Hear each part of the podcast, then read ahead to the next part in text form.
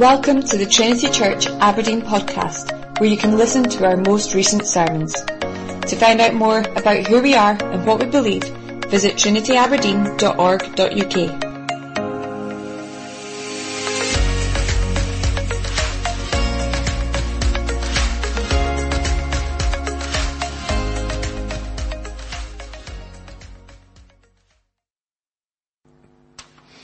Well, I'm going to read today, like I said, from Paul's letter to the Romans, Romans chapter 13.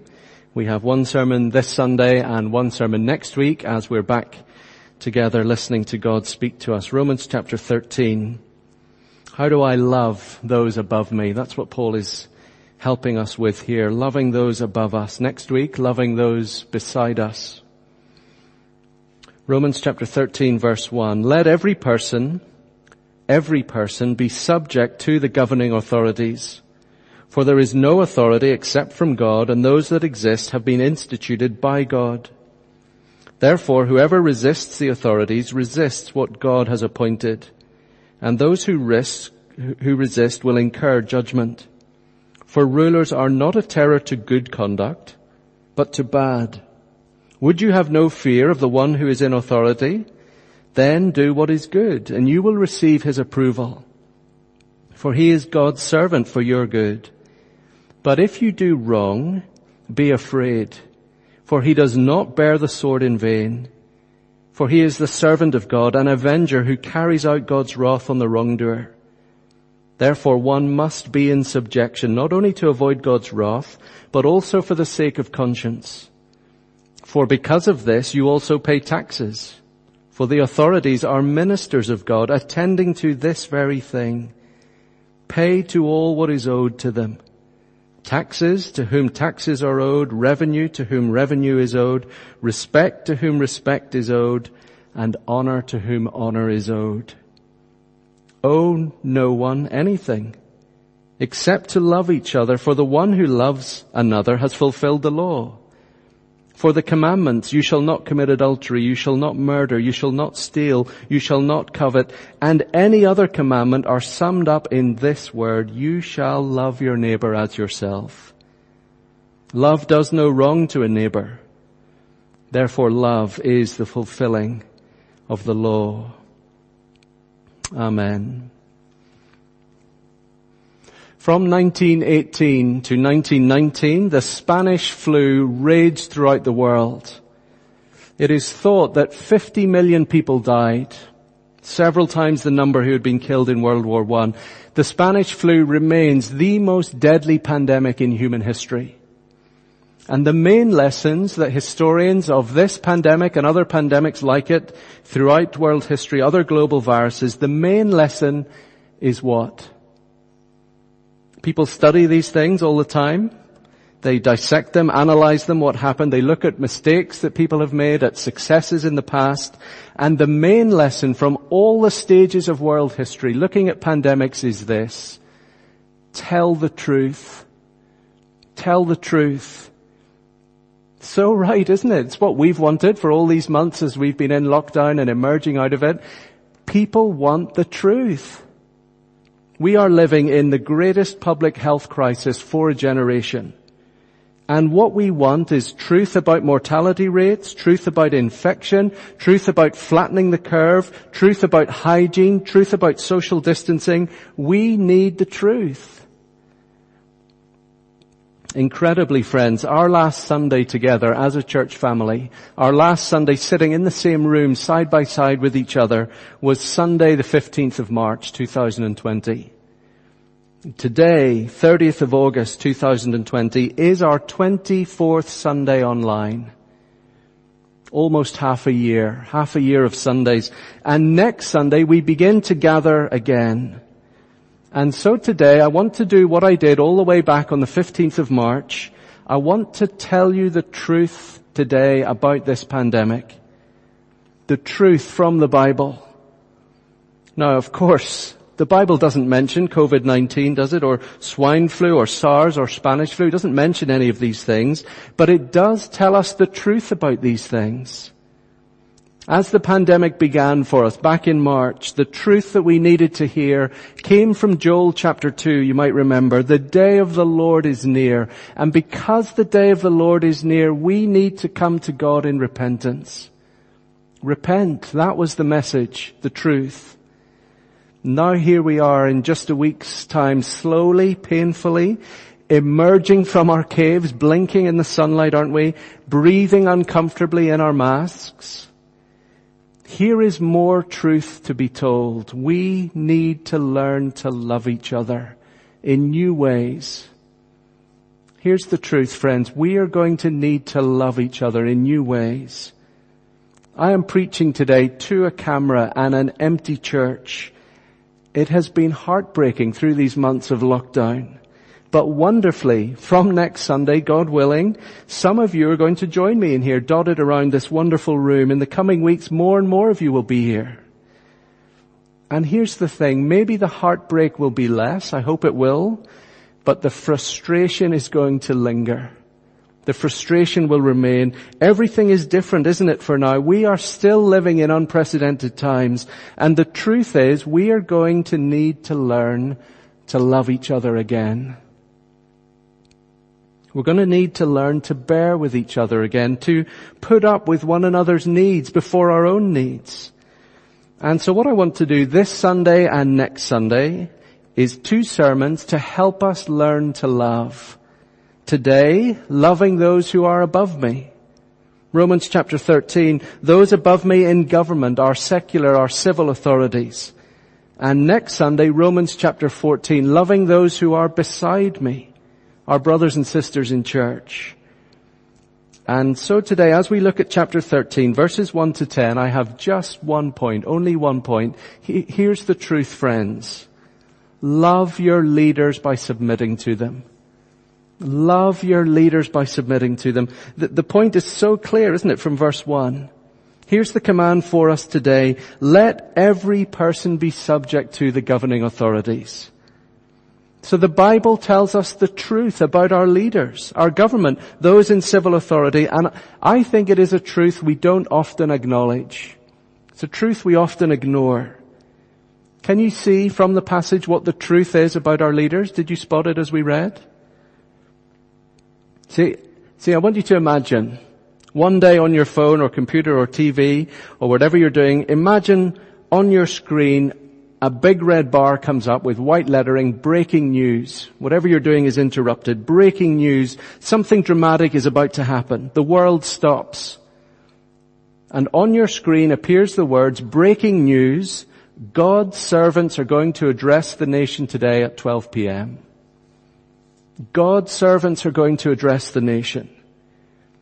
And you think to yourself, wow, this is big news. God's servants are going to do this. Who, who's this going to be on the TV? Archbishop of Canterbury? Is it going to be a minister on TV? Maybe the Cruden Trust are pushing the boat out and David's going to be on TV. God's servant's going to be there. Who do you apply that language to? God's servant. Who comes to mind?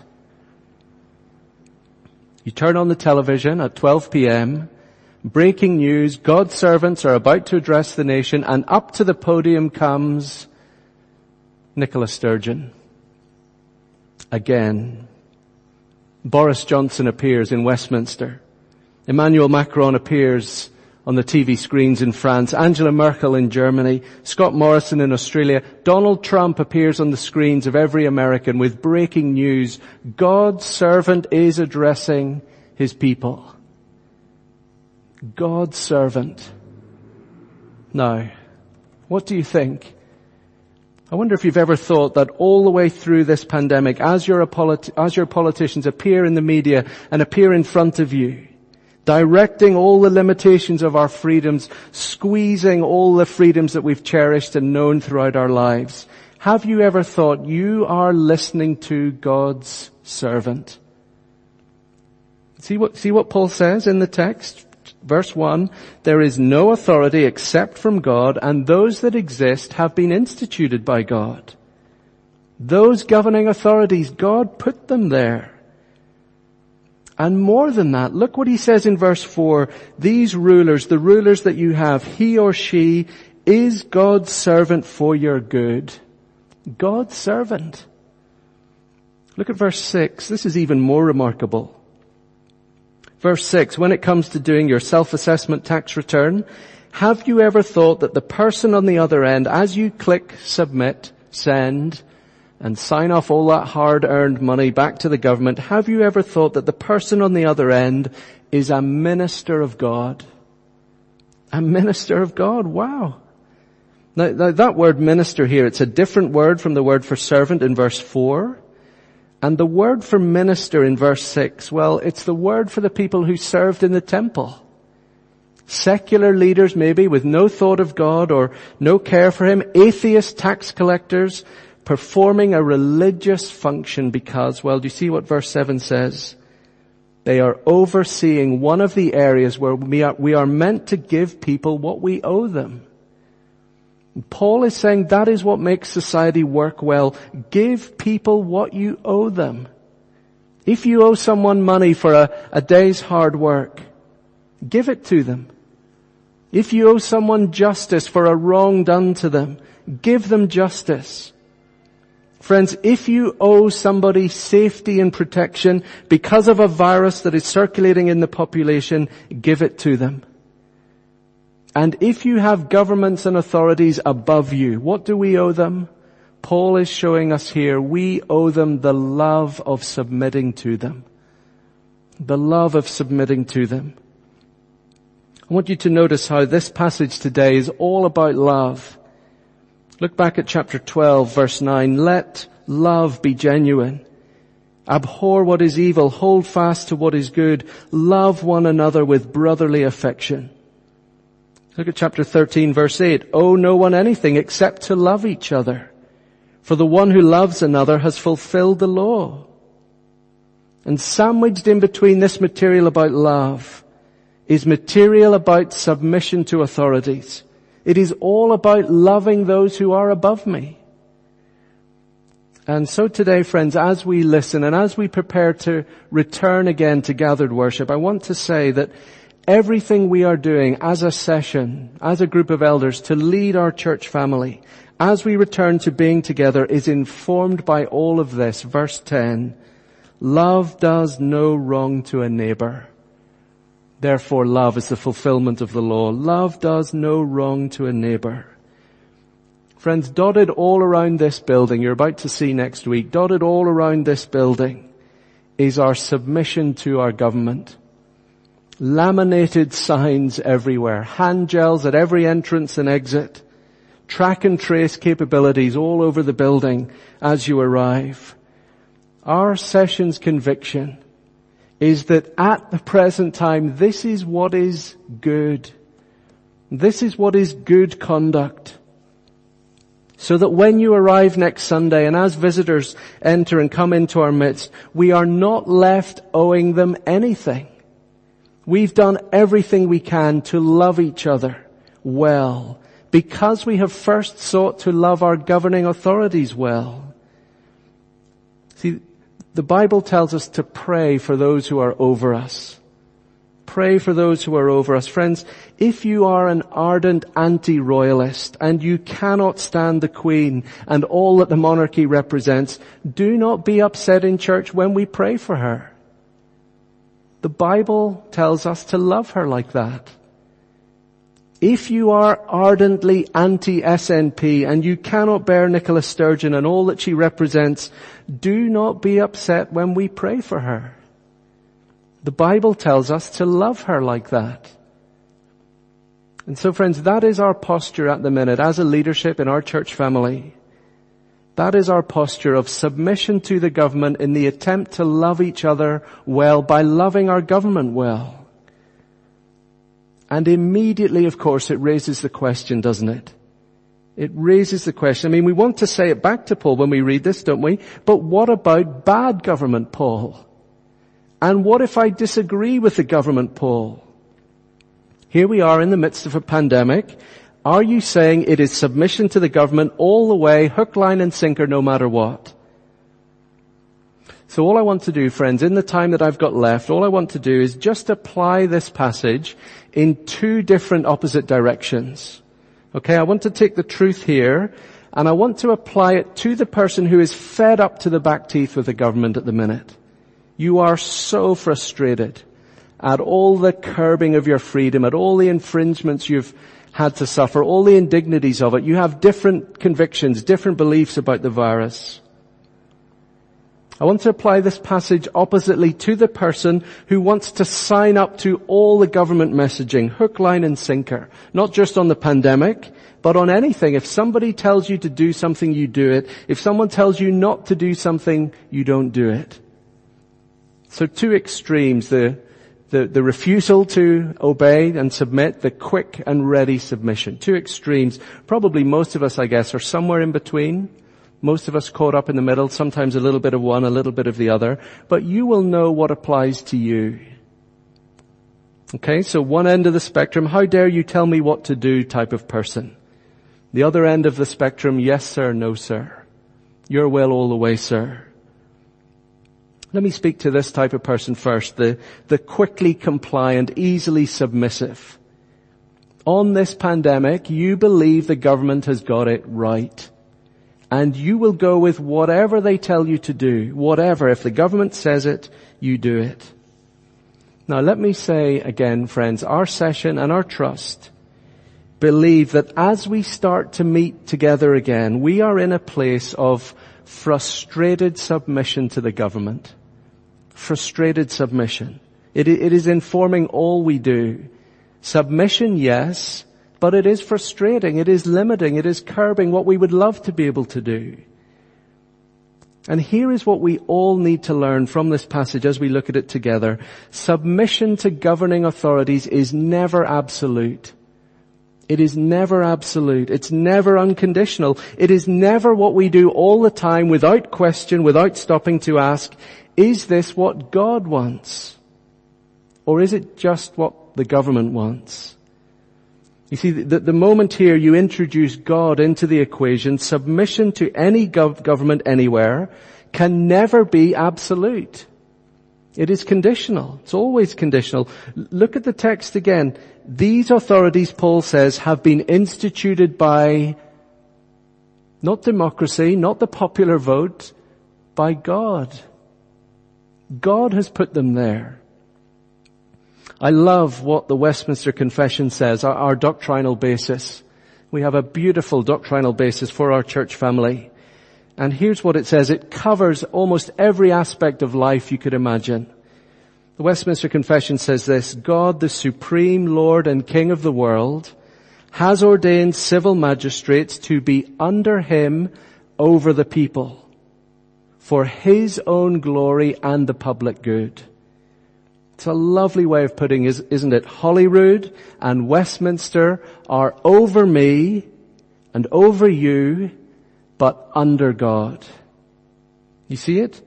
Under God, over us, for His own glory. And so some commentators point out that in Romans chapter 13, the text tells us to be subject to authorities rather than to be obedient to them be subject to them rather than to be obedient to them. The idea is that we submit to the government, but we obey God. And so we would never ever do any kind of submission to the government that is in disobedience to God. Acts chapter 5, do you remember it? We must obey God rather than men. Oh, obedience to God is absolute. Obedience to God is absolute. Submission to a government is not absolute. And I think you can see this here from Romans chapter 13. Look at verse 9 again. Loving each other well is always a fulfillment of the law, of God's law. So if you want to know why we're going to sit two meters apart and observe distancing for the time being and not sing, whatever we might think of all these things personally, is because in all the frustration of it all, our government is not causing us to stop loving our neighbor as ourselves. Now we might not agree with it, we might think it's overblown, we might think it's overdone, and yet at the heart of what the government is trying to do is love for neighbor as much as love for self. And for us as, a, as an, an, eldership, a session, a, a church leadership, it is obedience to God that is driving us to try and love our neighbor in this way for now. Friends, there are things our government might ask us to do that as a church leadership we will never do. Never do. We don't believe we've reached that point yet here in this pandemic, but it is right for all of us to think about this and to begin to think, let, let me put it this way, think about this question. If you are a naturally submissive person, when would you be willing to go against your government? Be willing, friends. Be ready to go against your government when they tell you to call evil good. When they demand that you call sin righteousness. Be willing at that point to say, no, my submission to you is not absolute. My obedience to God is everything. Can I just give us today one example where I think it is crystal clear every single government in the world has got this pandemic wrong. Every government. So I'm not picking on our own government or Westminster or anything like that. I think in most cases around the world, governments are leading by fear. Fear is the dominant way in which they are leading. This virus is deadly. You need to do A and B and C to survive and to help each other. And if you don't do A and B and C, the consequences will be awful for you and for all of us. And I think friends, that message works, doesn't it? If you want maximum compliance, you need maximum fear. When people are frightened, you hold them in their, in your hand. You can do almost whatever you want with them. But here's the thing. Here's, here's the reason. The reason why I think all governments are getting this wrong because Jesus says that if you ever stand on a public platform and tell people that they might die, and you do not then add that they need to fear God more than death, you are getting fear wrong. Isn't that right? Do you remember Jesus' words, Luke chapter 12? Do not fear those who can kill the body, and after that have nothing more they can do. See what he's saying? Do not fear a virus that can kill your body and then leave you dead. What else can it do to you after that? But Jesus says, I will warn you whom to fear. Fear him who after he has killed has authority to cast into hell. Do you see what I mean? Any government that is not using this pandemic to lead a nation by the hand to the living God in repentance does not really understand fear. Yes, we might die, First Minister. Yes, I might die, Prime Minister. But then what? What do I do then? Can you help me with what comes after death? Oh friends, governments are over us but they are under God. Never forget that. Listen always to what any government wants from you and ask yourself always, what does God want from me? And if they are different, if they are different things, friends, go with God every single time. Every time. Let me just finish with this. What about the other extreme? Maybe you think today, yeah, yeah, of course I get all of this. Exactly right. God every time, not the government. And on this pandemic, you've read up and studied, you're convinced it's basically, the response is basically all wrong. This is Project Fear. From start to end, the mortality rates are overblown, the, the way the media reports it is all skewed, the lockdown cure is going to prove the cure is going to prove worse than the virus disease and you are frustrated and angry and this whole thing is a waste of time. Let me just say this to you friends today. Do not forget the big picture of government. Don't forget the big picture of government in the world. Government is there in the world to bear the sword. Verse 4. In other words, government is there to restrain evil. In a fallen and broken world, government, however imperfect, is a great gift in a world of fallenness. An imperfect government is a great gift in a world of fallenness. It It brings order and restraint. And so look, twice, verses four and five, Paul refers to God's wrath. What is the greatest danger in the world? A pandemic or facing God's wrath? Listen to John Piper on these verses. He says this, I think Paul wants to say to Christians, do not get your back up so easily with your government because being wronged by a government sends nobody to hell. Don't get your back up so easily with your imperfect, faulty, frustrating government. Being wronged by a government sends nobody to hell, but being rebellious and angry and bitter and spiteful does send people to hell. And so it is a much greater evil for you to be rebellious than of a government to mistreat you. Much greater evil for you that is. Friends, do, you see what Paul is saying? I think Piper is right. Do not miss the force of that. It is a much greater evil for us to be rebellious than it is for the government to mistreat us. I wonder if you believe that. We so quickly put it the other way around, don't we? My rights, my freedoms. Paul is saying it is a greater evil for us to go against a government, to, to rebel against it, than for them to mistreat me. I want to ask you today if you know how to handle injustice with patience, with grace, with perseverance, with entrusting yourself to your loving Heavenly Father. And so I want to encourage you today to adopt a new stance towards those whom you disagree with, towards those above you. Let's say today, let's say you just radically disagree and you think government's getting it wrong, your church is getting it wrong. Well, our doctrinal basis is here to help you again. Here is the Westminster Confession, Larger Catechism, question 127.